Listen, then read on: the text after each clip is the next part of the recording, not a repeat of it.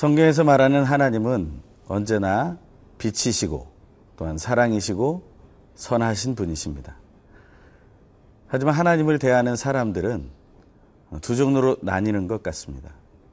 그 하나님을 바르게 받아들여서 그 선함과 그 사랑을 베풀고 그리고 빛을 비추는 삶을 사는 한 부류가 있고 또 그렇지 않고 그 하나님의 선하심과 그 사랑과 빛을 비춰주심을 악하게 사용하여서 하나님은 그런 분이지만 또 용서하는 분이기에 내가 마음대로 살겠다 하고 살아가는 그런 존재들이 있습니다.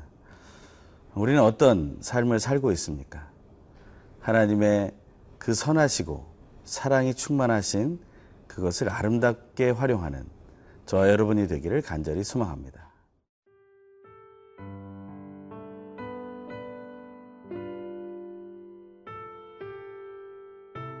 이사야 1장 1절에서 9절 말씀입니다. 유다 왕 우시야와 요담과 아하스와 히스기야 시대에 아모스의 아들 이사야가 유다와 예루살렘에 관하여 본 계시라. 하늘이여 들으라. 땅이여 귀를 기울이라. 여호와께서 말씀하시기를 내가 자식을 양육하였거늘 그들이 나를 거역하였도다 소는 그 임자를 알고 나귀는 그 주인의 구유를 알건만은 이스라엘은 알지 못하고 나의 백성은 깨닫지 못하는도다 하셨도다. 슬프다 범죄한 나라요 허물진 백성이요 행악의 종자요 행위가 부패한 자식이로다. 그들이 여호와를 버리며 이스라엘의 거룩하신 이를 만홀히 여겨 멀리하고 물러갔도다. 너희가 어찌하여 매를 더 맞으려고 폐역을 거듭하느냐? 온 머리는 병들었고 온 마음은 피곤하였으며 발바닥에서 머리까지 성한 곳이 없이 상한 것과 터진 것과 새로 맞은 흔적뿐이거늘 그것을 짜며 싸매며 기름으로 부드럽게 함을 받지 못하였도다. 너희의 땅은 황폐하였고 너희의 성읍들은 불에 탔고 너희의 토지는 너희 목전에서 이방인에게 삼켜졌으며 이방인에게 파괴됨 같이 황폐하였고 딸 시오는 포도원의 망대같이 참외밭의 원두막같이 에워싸인 성읍같이 겨우 남았도다. 만군의 여호와께서 우리를 위하여 생존자를 조금 남겨두지 아니하셨다면 우리가 소돔 같고 고모라 같았으리로다. 오늘부터는 이사야의 말씀이 새롭게 시작됩니다. 또 우리가 묵상했던 말씀일지 모르지만 또 다시 묵상하게 되면서 또 새로운 기대감과 또 하나님께서 나에게 무엇을 말씀해 주실지 또 기대가 됩니다. 우리가 기쁜 마음으로 이 이사야의 말씀을 함께 시작하기를 간절히 소망합니다. 먼저 이사야의 말씀의 그 시작을 우리가 한번 읽기 원합니다. 1절의 말씀입니다. 유다왕 우시야와 요담과 아하스와 히스기야 시대에 아모스의 아들 이사야가 유다와 예루살렘에 관하여 본 계시라. 아멘. 이사야의 예언이 어떠한 배경 속에서 시작됐는지를 그 1절에서는 말해주고 있습니다. 이 이사야는 유다 왕, 내 왕의 시기를 거쳐서 계시를 받고 예언하고 있다라고 말하고 있습니다. 그 왕은 어떤 왕들입니까? 유다 왕이었고 우시야, 요담, 아하스, 히스기야 시대라고 말하고 있습니다. 이사야는 이네 왕의 시대에 이어서는 한 60년에 가까운 시간 동안 하나님의 말씀을 듣고 예언한 것으로 되어 있습니다. 이사야 6장에 보면 우시야 왕이 죽던 해에 하나님의 부르심을 받고 이사야는 하나님의 말씀을 전하는 사람이 되고 그 일을 감당하게 됩니다. 그리고 한 59년 정도의 시간 동안 계속해서 이사야는 하나님의 말씀을 받아서 그 유다와 예루살렘에 또 그 주변 국가들에게 증거하고 있다라는 것입니다. 하나님은 한 사람을 택하셔서 그 일생 동안을 하나님의 말씀을 증거하게 하시기도 합니다. 어떤 사람들은 더 짧은 시간 동안 예언했지만 이사야는 매우 긴 시간 동안 예언하게 하셨습니다. 그러니 이사야의 말씀 속에 하나님의 마음이 많이 들어있고 또 하나님의 그 말씀에 깊이 있는 것이 그 안에 있음을 우리는 알 수 있습니다. 이번 이사야 묵상을 통해서 우리 모두는 이사야에게 주셔서 유다와 예루살렘에게 주셨던 그 말씀이 우리에게 임하게 되길 간절히 소망해 봅니다. 아모스의 아들이었던 이사야가 그 받은 말씀의 그 시작은 참으로 힘들고 어려운 말씀이었습니다. 2절에서 4절의 말씀을 읽겠습니다. 하늘이여 들으라 땅이여 귀를 기울이라 여호와께서 말씀하시기를 내가 자식을 양육하였거늘 그들이 나를 거역하였도다. 소는 그 임자를 알고 나귀는 그 주인의 구유를 알건만은 이스라엘은 알지 못하고 나의 백성은 깨닫지 못하는도다 하셨도다. 슬프다 범죄한 나라요 허물진 백성이요 행하게 종자요 행위가 부패한 자식이로다. 그들이 여호와를 버리며 이스라엘의 거룩하신 이를 만홀히 여겨 멀리하고 물러갔도다. 아멘. 이사야의 시작은 진노하신 하나님의 음성을 듣는 듯한 그런 느낌을 가지며 시작하게 됩니다. 하나님은 왜 화가 나셨을까요? 오늘 본문 중에 이절을 해석하는 사람들은 이렇게 얘기합니다. 하늘이여 들으라 땅이여 귀를 기울이라 라고 말씀하시는 것을 온 우주적인 법정에 이스라엘 백성을 고소하고 하나님이 변론하시는 그런 상황으로 그리고 있다는 것입니다. 하나님은 왜 진노하셨을까요? 하나님은 하나님이 원하시는 것이 이루어지지 않았기 때문임을 말씀해 주고 계십니다. 이사야 전반적으로 하나님께서 원하시는 것이 무엇인지를 알려주는 두 구절이 있습니다. 그것은 먼저 이사야 43장 21절의 말씀입니다. 이 백성은 내가 나를 위해 지었나니 나를 찬송하게 하려 함이니라. 하나님을 찬송하게 하기 위해서 하나님은 이스라엘 백성들을 또 지으셨던 것입니다. 또한 이사야 42장 8절에는 하나님은 이렇게 말씀하셨습니다. 나는 여호와니 이는 내 이름이라. 나는 내 영광을 다른 자에게 내 찬송을 우상에게 주지 아니하리라 하셨습니다. 하나님은 찬양받기 원하셨고 우상에게 그 영광과 그 찬송을 빼앗기지 않기 원하신다는 것이었습니다. 하지만 지금 하나님은 진노하고 계십니다. 오늘 우리에게 하나님이 진노하실 일은 없는지 우리가 한번 잘 생각해 보기를 간절히 소망합니다.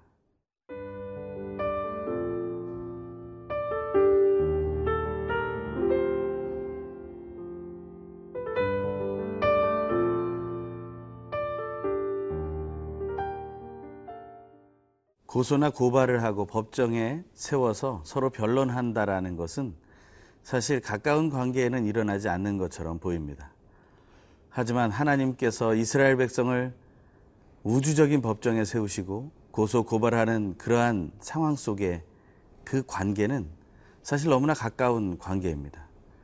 오늘 본문에 보면 하나님께서는 이절에 내가 자식을 양육하였거늘 그들이 나를 거역하였도다 라고 말하고 있습니다.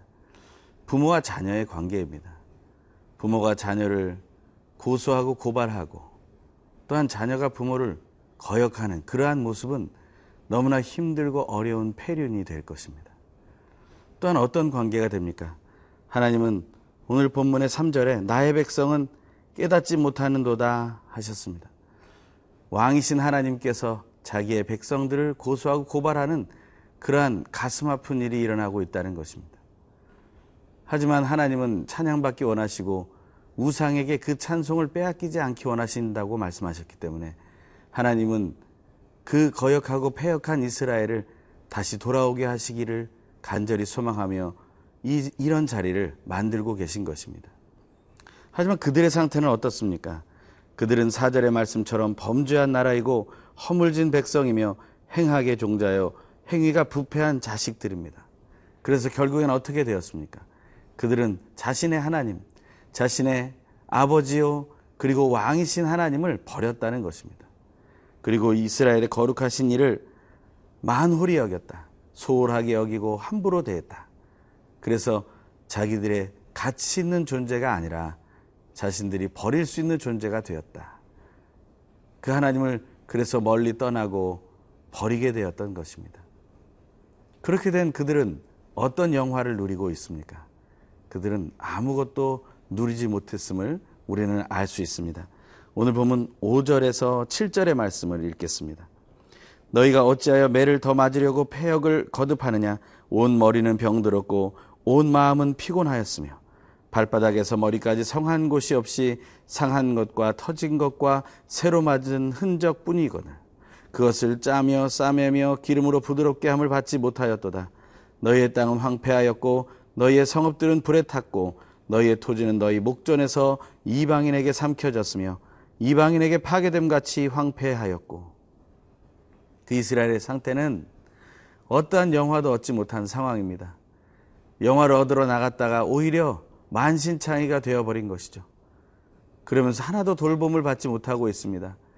상처가 머리끝부터 발끝까지 온전히 심하게 이루어졌지만 그것을 치료받을 수 있는 그러한 기회를 놓쳤습니다.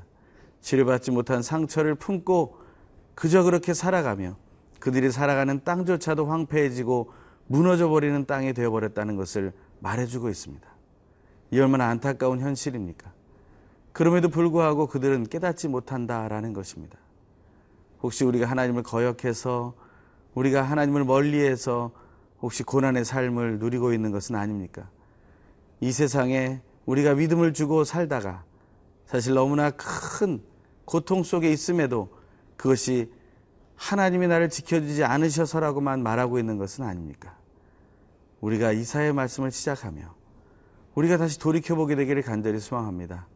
진실로 하나님 안에서 내가 어떠한 태도를 취하고 있으며 하나님은 나에게 정말 얼만큼의 가치가 있는 분인지 정말 하나님이 내가 찬송할 만한 분이신지 그것을 우리가 명확하게 알게 되기를 간절히 소망합니다. 진실로 그것을 오늘 본문에서는 명확하게 말하고 있습니다. 하나님 보시기에 이스라엘의 상황은 결코 옳지 않습니다. 하나님 보시기에 이스라엘의 상황은 너무나 힘들고 어렵다는 것입니다. 우시아와 요담과 아하스와 히스기야 시대의 왕들은 어떤 때는 선한 왕으로 어떤 때는 악한 왕으로 하나님과 가까이 하기도 멀리 하기도 했습니다. 하지만 우리들의 모습이 어떤지는 우리가 다시 한번 살펴보아야 할 것입니다. 하나님이 원하시는 것은 우리가 남아있는 것입니다. 하나님은 은혜를 베푸셔서 오늘 8절, 9절의 말씀처럼 우리를 조금 남겨두셨다라고 말하고 있습니다. 하나님께서 남겨주신 이 기회를 우리가 선용하게 되기를 소망합니다. 폐역으로 끝나지 않고 하나님께로 돌아가기를 간절히 소망합니다. 함께 기도하겠습니다. 하나님 감사를 드립니다. 오늘 하나님 앞에 폐역한 자로, 폐륜한 자로, 서 있지만 다시 하나님의 뜻, 뜻대로 돌이키게 하시니 감사를 드립니다. 내 중심을 다시 한번 돌아보게 하시고 하나님의 말씀을 묵상함을 통하여 다시 하나님께로 회개하며 돌아가는 은혜의 결단을 감당하게 하여 주시옵소서. 오늘 하루도 우리와 동행하시며 돌보시는 예수 그리스도의 이름으로 간절히 기도합니다. 아멘.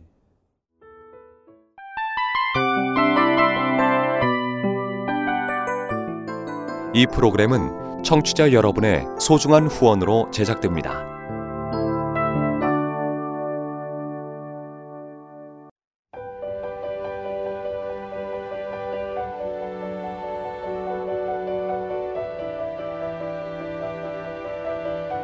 세상에는 수많은 교회들이 있지만 더 깊이 있는 말씀 강해를 찾기 위해 크기로만 교회를 선정하지 않습니다. 보다 좋은 영적 콘텐츠를 더 많이 나누기 위해 방송비를 받지 않습니다. 1년 365일 복음만 전하고 싶어서 우리는 광고를 하지 않습니다.